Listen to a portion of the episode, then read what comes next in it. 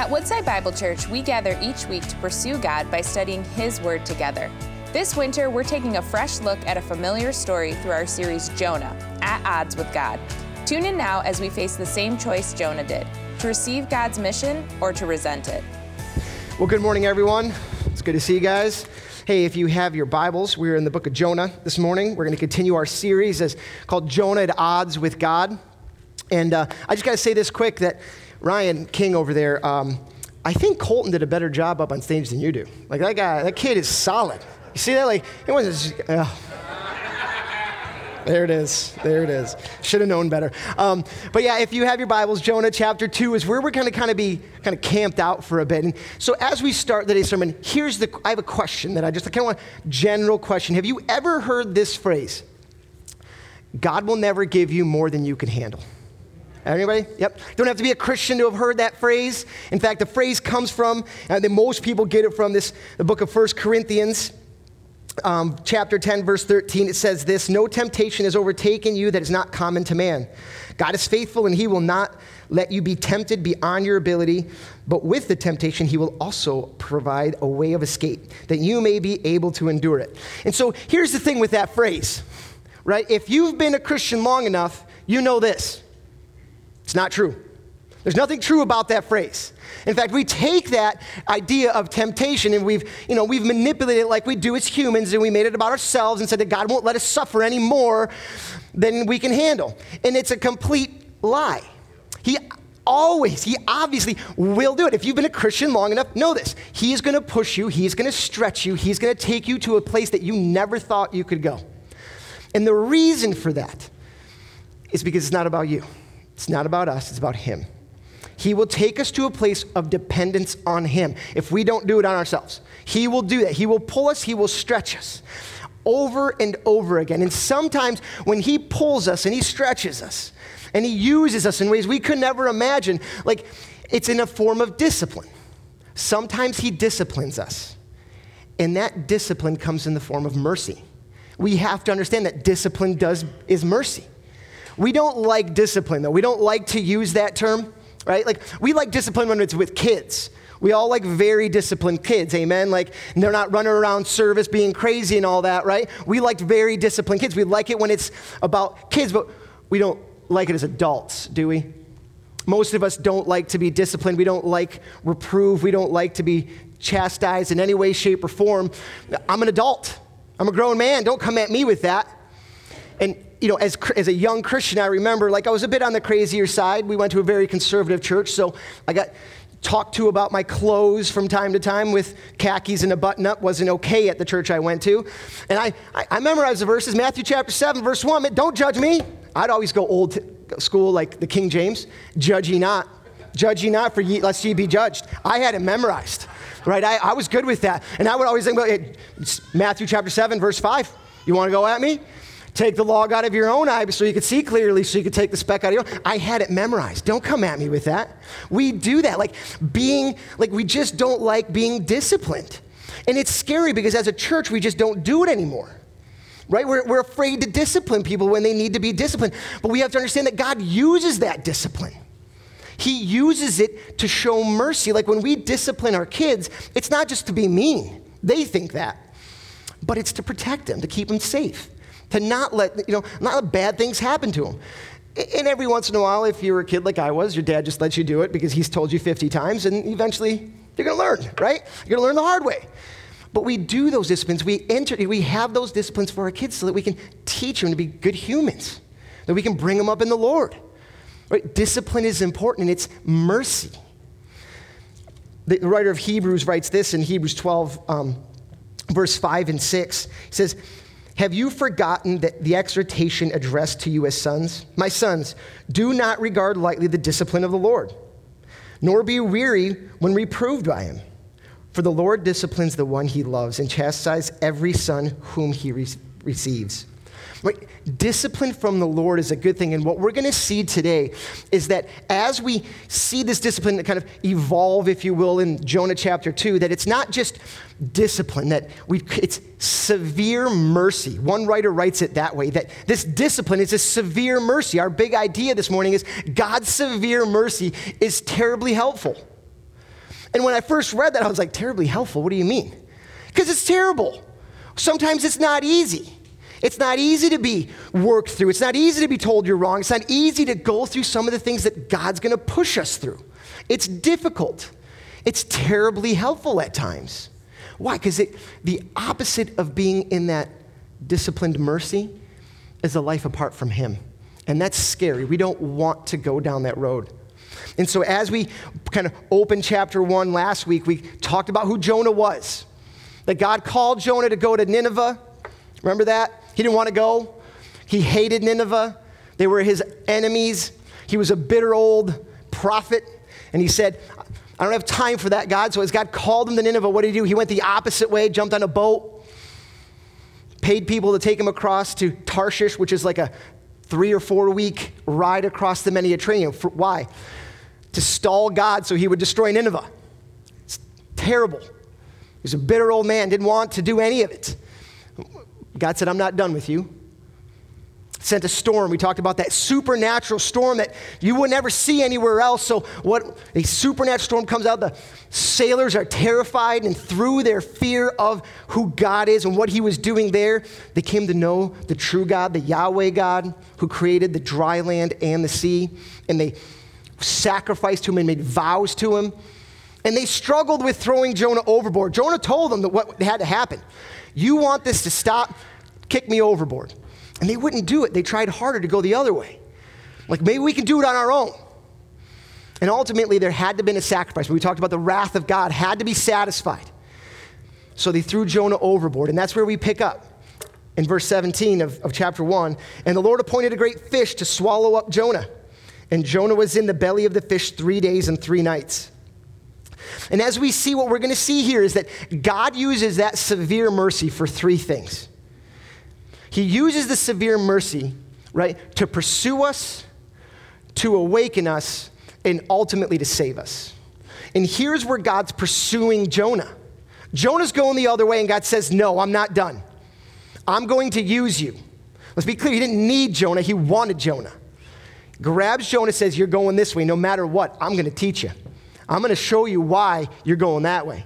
So there's belly of the fish. We have to understand that this belly of the fish, right, this whole scene, it's not the Veggie Tales version, right? You guys know what I'm talking about? Where they throw the cucumber overboard and he's bobbing in the water and the little grapes. That awkward staring battle where, like, oh, what's going on? And then the fish opens its mouth and takes the cucumber into the depths. That's not at all what happened. And I'll be honest with you, for a long time in my life, I believed that right? Like I did, like until like I really started really studying the Word of God. Like I believed that for most of my adult life, I think I did. And so um, what we're going to see, I'm embarrassed. Okay, um, what we're going to see here is that's not what happened. Jo- we pick up in chapter 2 Jonah in the belly of the great fish and he says this in verse 1 then Jonah prayed to the Lord in his to the Lord his God from the belly of the fish saying I called out to the Lord in my distress and he answered me out of the belly of Sheol I cried, and you heard my voice. For you cast me into the deep, into the heart of the sea. The, and the, the flood surrounded me. All your waves and your billows passed over me. Then I said, I am driven away from your sight, yet I shall again look upon your holy temple. The waters cl- closed in over me to take my life. The deep surrounded me. The weeds were wrapped about my head at the roots of the mountains. I went down to the land whose bars closed upon me forever. And we'll pause there for a second. So he wasn't bobbing in the water where a fish swallowed him up, right? He sank to the bottom of the Mediterranean. Weeds were wrapping around his head. He saw the roots of the mountains. In fact, Jonah looks at it and he says, to the belly of Sheol. And if you know what Sheol is, I, I wrote the definition down because I don't want to I don't want you guys to confuse what it is, but in the Hebrew Bible, it's a place of darkness to which all dead go, both righteous and unrighteous, regardless of your moral choices that you made in life. A place of stillness and darkness cut off from life and from God. He believed it to be hell, a dark place, away apart from God. He was going down to the abyss and he called out to God. And this is a, this is a new thing. Because in the Old Testament, the only way you really talked to God was to go to his holy temple.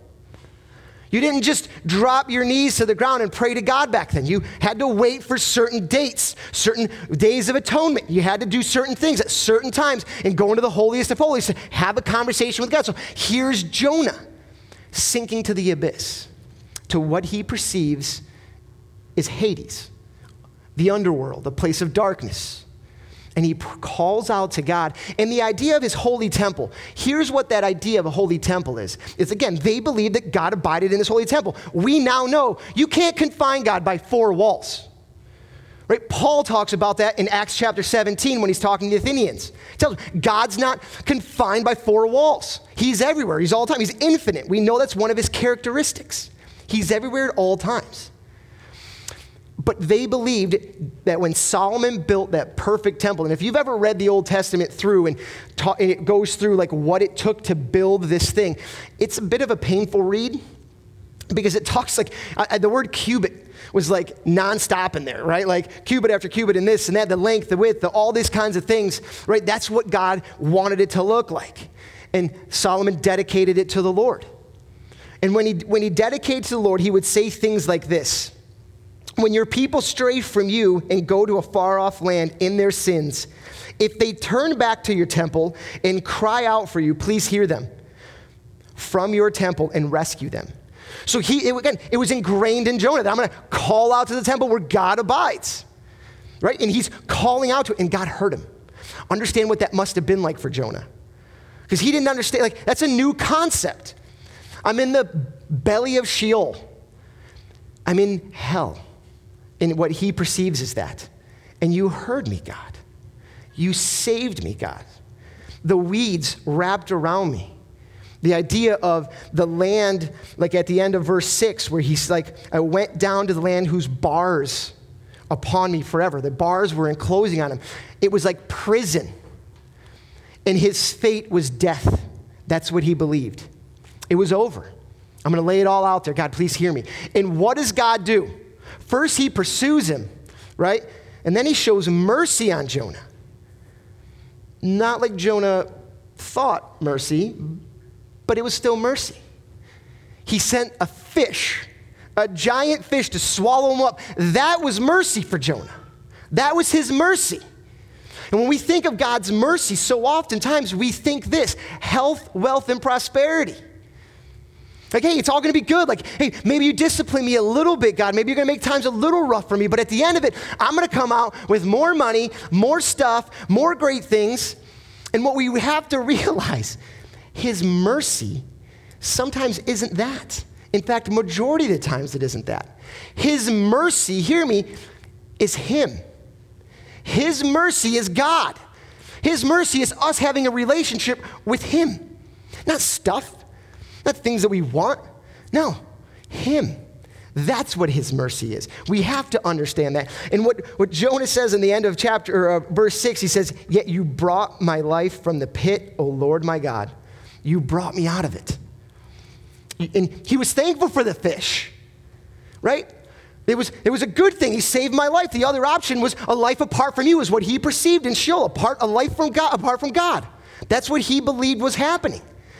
And Jesus, or God, sending a fish to save him. What a wonderful thing, even though it was terrible. It was terribly helpful, wasn't it? Saved his life. Jonah continues with this When my life was fainting away, I remembered the Lord. And my prayer came to you to, the, to your holy temple. Those who pay regard to vain idols forsake their hope of steadfast love. But, with, but I, with my voice of thanksgiving, will sacrifice to you, and I will have what I have vowed, I will pay. Salvation belongs to the Lord. And the Lord spoke to the fish, and it vomited Jonah up on dry land. And what we have to see here is that the idea of mercy isn't always what we perceive it to be. In fact, if you turn to me with, turn to me with, uh, um, we're going to be in Corinthians, 2 Corinthians chapter two, uh, 12. Paul says this, right? Paul, who is a fantastic human being at one point, right? He was doing great works for the Lord, doing great things writes this in, in 12, verse 6 through 7. Though if I should though if I should wish to boast, I would not be a fool, for I would be speaking the truth. But I refrain from it, so that no one may think more of me than he sees in me or hears from me. So, to keep me from becoming conceited, because of my surpassing greatness of the revelation, a thorn was given to me in the flesh, a messenger of Satan to harass me, to keep me from becoming conceited. Three times I pleaded with the Lord about this, that it should leave me. You hear that? Paul, one of the greatest, he authored majority of the New Testament, had a great revelation, and God sent mercy to him in the form of discipline, a thorn in his side. Why? To keep him from being conceited, so that he wouldn't boast in himself. I'm sure Paul, Paul pleaded with God three times, please take this away. And what did God respond to him in the next verse? But he, but the Lord said to me, My grace is sufficient for you. My power is made perfect in your weakness. You have to understand that when we are so cool and we're so great, when everything's going perfect in our lives and nothing's going wrong and we're awesome, it's, we, we kind of don't need God. If you have everything, if, if everything's perfect, what do we need God for at that moment?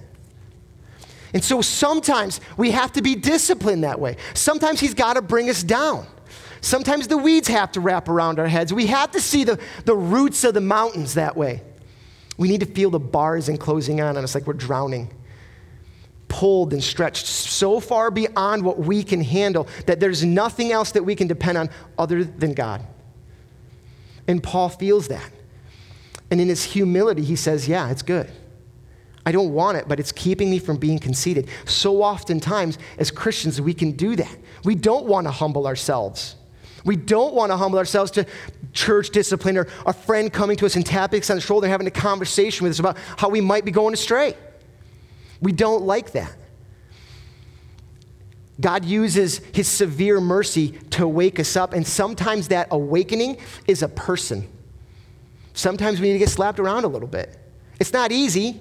I mean, Jonah was getting slapped around by waves left and right. Wake up, Jonah. Stop going the direction you're going. I have a plan. Go this way. I'm going to make you go this way. I want you to go this way. What's he saying to you? What's he saying to us this morning? Have we been Christians long enough that when we're headed the wrong direction and somebody taps on the shoulders and we're so prideful that we don't want to take that little, hey, we love you and we'd love you to come back? James talks about it. In chapter six of James, where he talks about it, go, hey, if anybody brings somebody back to the fold, right? It's a good thing. Why? He saved his soul.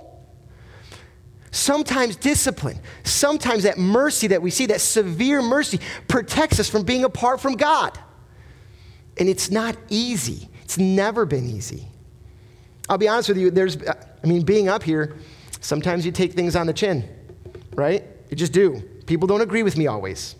And I remember this was a while ago, somebody sat me down and they read me the riot act. It was, it was, it was very difficult, if I be honest with you. Um, they yelled at me. They were physically yelling at me, um, and it, it, was tough. And I took it on the chin, and I left. And I, here's, here's a Dave Varga moment, right? Um, I straight up wanted to fight him when I left. I was so angry with him. How dare you? How dare you come at me that way? And the reality of this is like, it's not, he wasn't right. He, he was just angry.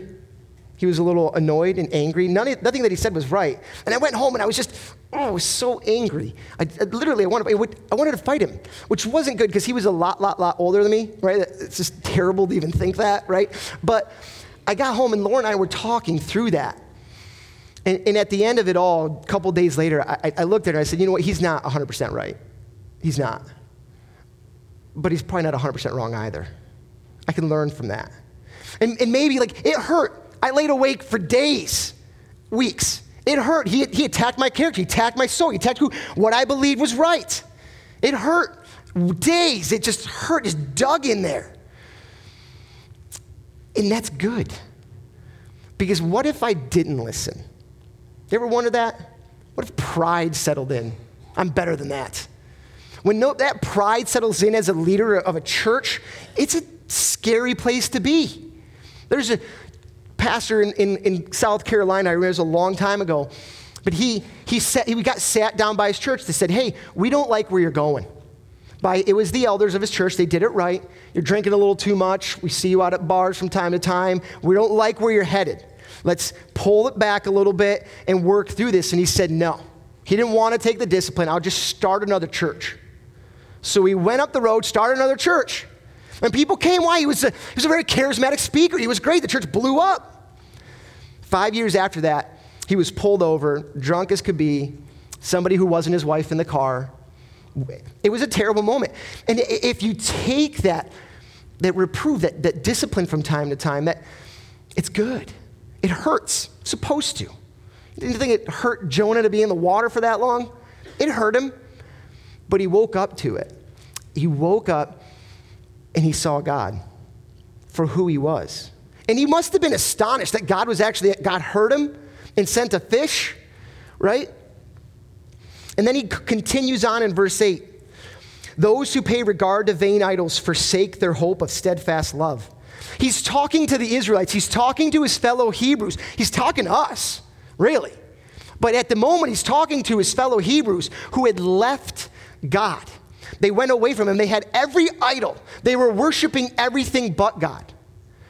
That's why God said, Go to Nineveh. You're not listening. You're not repenting for those things. So if you're not going to do it, Nineveh will. I'll go to somebody that will. He's talking to those who pay attention to vain idols, they forsake their steadfast, the hope of steadfast love. The NIV writes it, they forfeit the grace that could be theirs. Listen to me, when we do those things, when we continually pursue the things of this world, we are for forfeiting the grace that could be ours. We're forsaking the love. Like we know this, we hear out them. God's love is so big. It is so big, it is unfathomable how much He loves those who are His. It can't be contained. And when we, I love technology, when we turn from that, we are forsaking it. We are forsaking that love. We're saying we don't need it, we don't want it. We're better off without it, God, because we have all this stuff. Right? When, when you pursue the perfect body at the gym, idolatry. When you pursue bigger houses, bigger, better, faster cars, everything, more money, it's idolatry. When you make it about you, it's idolatry.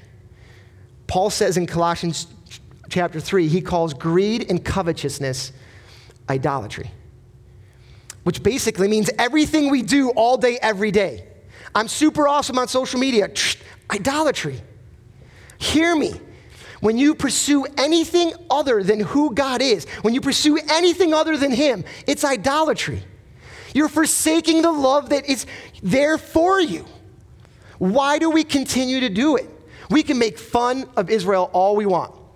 Oh, they're so dumb. They keep just going and worshiping other things. We do the same thing. We're just not having, you know, we're not make copper idols, just worship other things. We worship money, we worship our bodies, we worship makeup, we worship clothes. And you can tell those things. You can tell it. And what is it? It's idolatry. And Jonah is saying, those who pay more attention to, uh, to idols are forsaking the love that God has for us. Stop it. He almost is, I wish he would just say that in the next verse. Stop it. Stop doing it. Focus on God. Worship Him for who He is. Because that's what we're called to do. And he goes on in verse 9. And I love this posture because remember last week we talked about Jonah being that bitter old, kind of arrogant prophet, right? his posture changes a little bit when he's drowning and the weeds are around him, right? Stuck in the belly of a fish for three days, that'll change real quick, right? You realize my dependence on God is more than anything else. So his posture changes and he says this he goes, But with my voice of thanksgiving, I will sacrifice to you. Meaning this what I have vowed, I will pay. I'll go to Nineveh. I'll go to Nineveh, God, right? Salvation belongs to the Lord. And with that phrase, I love it, Old Testament, the proclamation, salvation belongs to God. It's the gospel story. This is the gospel in the Old Testament. Salvation isn't sacrifice. Salvation isn't socioeconomic status. So, you know, salvation isn't what you know about the Torah. Salvation belongs to God. And as Jonah spends three days in the belly of a fish, brought down to Sheol what he perceives to be Hades. Apart from God, what does Jesus do for us? Comes down from heaven for you, for me, hangs on a cross, dies in the grave for three days. Jonah in the belly of the fish, three days later, God, with thanksgiving, pulls him out.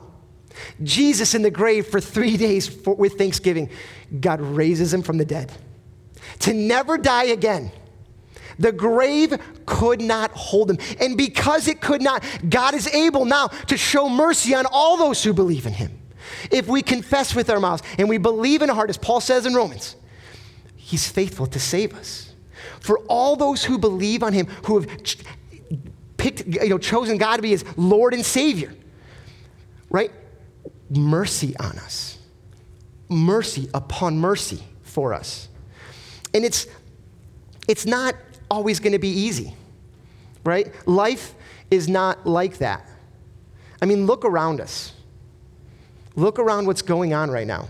Like if God, if God only gave us what we could handle, what are we, what are we, how do we say that to our brothers and sisters in Ukraine? Because I promise you this, they're being pushed. They're being stretched beyond anything they thought was ever going to happen to them. For us to sit back and go like, man, we got this. God, we, God, you're never going to give me more. He does. He's going to push us. He's going to push you. He's died on the cross for us. His blood for our sins, mercy upon mercy for those who accept Him as your Lord and Savior. And if you've never done that, this is that moment. This is the moment where you go, Yeah, I'm at rock bottom. Man, the weeds are coming over me. I don't know what to do, God. Please save me. Humble yourselves to that moment. Humble yourselves to call upon the Lord, and He is faithful to save. Faithful to save. And for those of us who have been Christians for a long time, maybe not a long time, but long enough, when we put our hope in things of this world, and we're all guilty of it, every single person in this room, in some way, shape, or form, puts our hope in things. We just do it. When we do that, we're forsaking the love that God has for us. We're saying, We don't need you, God. We need to wake up. We need to, as a church, maybe slap each other around a little bit, slap ourselves around a little bit. Say, Wake up. We need to pursue Him. And if we're not pursuing Him, if we're only pursuing the things of the world, listen, it's going to get hard really quick. If you're pursuing the things of the world, you're freaking out right now. This world is crazy. It always has been. It's been up and down. Let's not make, you know, but it's crazy right now. What do we have? We have wars and rumors of wars. Anybody ever read that somewhere? Brothers will go against brothers and sisters against sisters, kids against parents, parents against kids. Anybody feel like that from time to time now? It is crazy. And if we're only hoping in this world, we're going to lose it. Your anxieties will be higher than they ever been. You don't know what to, to do. You're turning it, you're seeking help any which way you can. You're trying to find solace in anything you possibly can. When our solace should be in God, in Christ alone. That's where we should put our faith in. That's where our hope is. Listen, it only ends one way. Make no bones about it. It ends one way God on the throne.